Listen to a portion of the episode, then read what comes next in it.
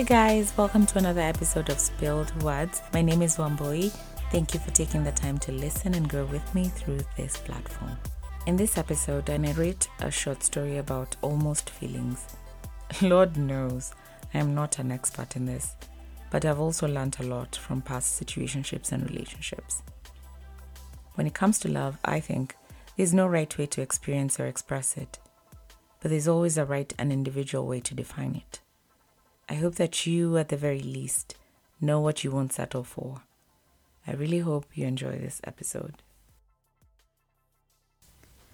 My late teens to early 20s phases of dating were very similar.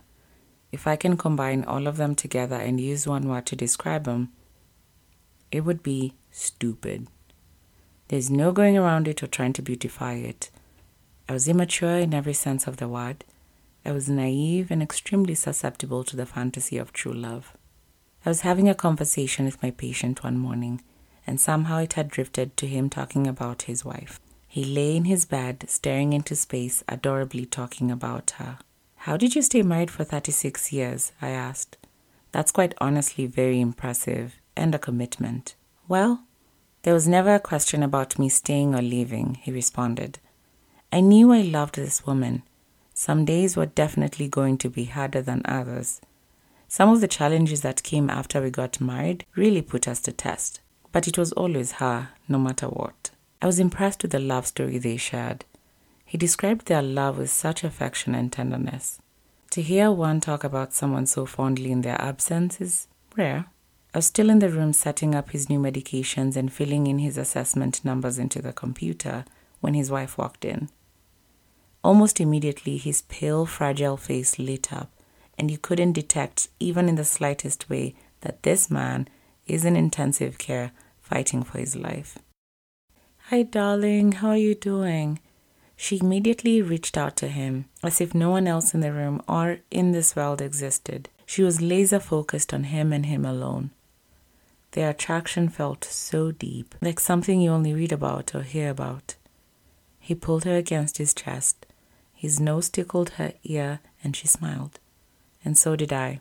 She finally noticed I was in the room and said, Oh, hi. Are you his nurse today? Yes, I am. I'm assuming you're his wife. I've heard so much about you. Good things, I hope, she responded. And then we all laughed. I've actually heard very good things about you. Admirable things, actually. Your love story is very beautiful. If you don't mind me asking, how did you decide that he was the one? At this point, I was so invested in their story, I didn't even worry about all the tasks I still had to do. She paused, as if trying to go back to that exact time and date she made this decision. I had already been married before I met him. I knew what marriage was like. Attraction is easy, it's a magnet, and it's a thought inside your head that says, This is it. Some of us get distracted by it and gravitate towards it and end up building something that was not supposed to exist in the first place. After my divorce, I never knew what specifically I wanted in a man. But what I was very crystal clear on was what I'd never wanted again. I did not want thin love. With them, I saw and felt a kind of love that barely exists anymore, the type that spans longer than a lifetime. I met Ken when I was 19. There was something captivating about him. Maybe it was his height, or his calmness, or his smile, or how he took everyone in, including me with such charm. His confidence was such a playful tune, as if he were the star of his own movie. I easily would have sat there all day with him simply to listen and smile. But maybe I was also just fascinated by the relationship and the future I had built in my head as soon as he showed interest in me. For some reason, I was always thinking that my life would be vastly improved by the existence of a guy, situationship or not. I found myself thinking that it will get so much better when I find romance, fitting or not. We hung out, spent a few months having dates here and there, and whether we were talking about football game that he was looking forward to or watching a movie, it was just great to be in his presence. Every time his name popped up on my phone, my heart raced. Every time I thought about him, I got butterflies in my stomach. We were two people who liked to be around each other. We liked to speak to each other, but we never fully connected. I had to consciously stop my brain from overanalyzing and planning forwarding and thought I'll just go with the flow. Let each day build a picture until we have a defining the relationship conversation. But we never did. I always expected that we would get to a place of clarity, but we never did. Hey, how are you? What are you up to? I'm doing good, not much. How about you? I'm just chilling in the house, catching up on movies. Oh, nice to hear that. How's your weekend going, though? It's going good. I wish you were here.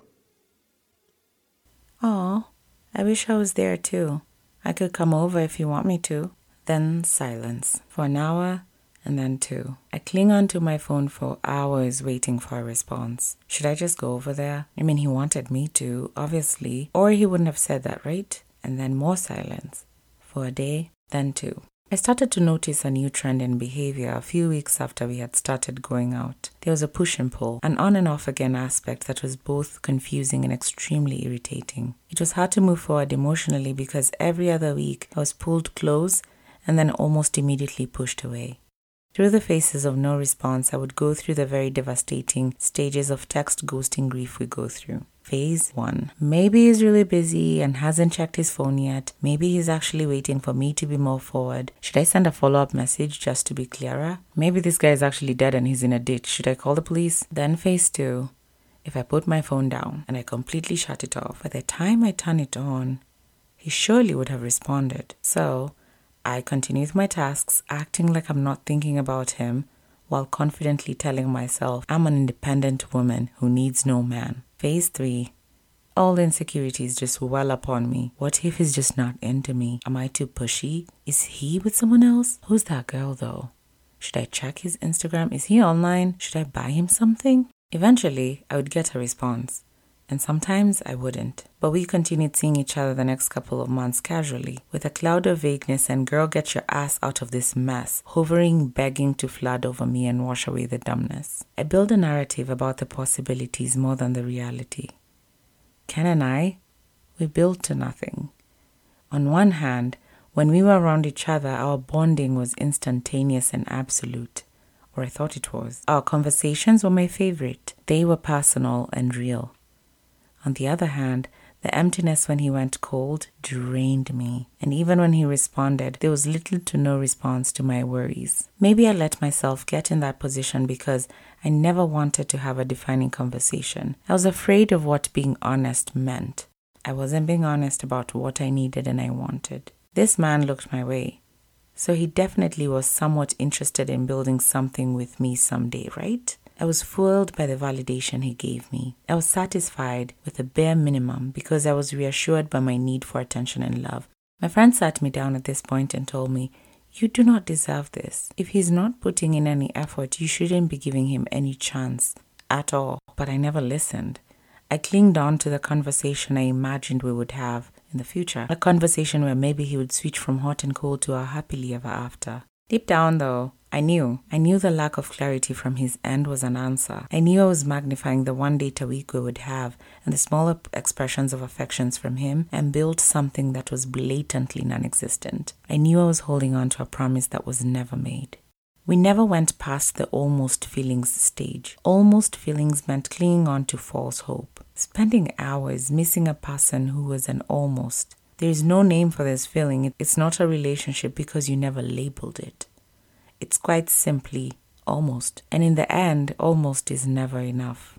Sometimes I get upset with the power we hand over to guys, the power for them to decide when they want to pursue us, when to minimize and maximize the screen, which in this case is our hearts. We give them so much room to think about what they want. So we're in situationships for a couple of months, sometimes years, walking in a haze, blindly hoping that in the end there is some magical clarity. We never even for a second stop to ask, but do I even want this type of love, anyways? But closure happens right after you accept that letting go and moving on is more important than projecting a fantasy of how the relationship could have been. Mixed feelings and thin love should not be the norm but an exception. We should never linger to coach people through what they're feeling trying to figure out what they want or don't want. In this case, being with you.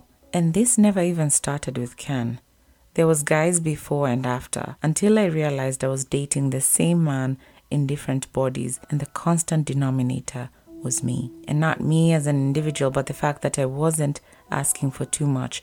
I just kept asking it from the wrong person. I was in a cycle where I thought I was actively seeking love, but really, I sought whatever was laid on my table, not questioning whether it was genuine, true, or even worth my dang time. This is thin love.